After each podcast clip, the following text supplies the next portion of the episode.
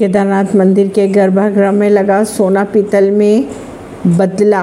तीर्थ पुरोहितों ने उठाए गंभीर सवाल। बी के टी सी ने दी सफ़ाई। केदारनाथ धाम की अगर बात की जाए तो पिछले साल ही गर्भगृह में सोने की परत चढ़ाई गई थी जिसे लेकर अब सवाल खड़े किए जा रहे हैं। तीर्थ पुरोहित ने आरोप लगाया कि गर्भगृह में लगा सोना पीतल में कैसे तब्दील हो गया।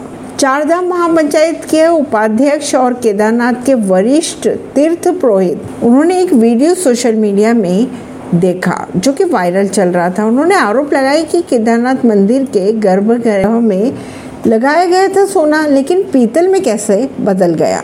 उन्होंने ये भी कहा कि इस कार्य के जिम्मेदार बी के टी एस सरकार और प्रशासन है, जो इस कार्य के लिए जिम्मेदार मानी जाती है। उनके खिलाफ कार्रवाई की जानी चाहिए, उन्होंने ये भी कहा। उन्होंने आरोप लगाए हैं कि बी के टी सी ने सोना लगाने से पहले इसकी जाँच क्यों नहीं कराई? जब लगातार पुरोहित सोना लगाने का विरोध कर रहे थे, बावजूद जबरन इस कार्य को किया गया। अगर बात करें बी के टी सी की तो उन्होंने इस आरोपों का खंडन किया।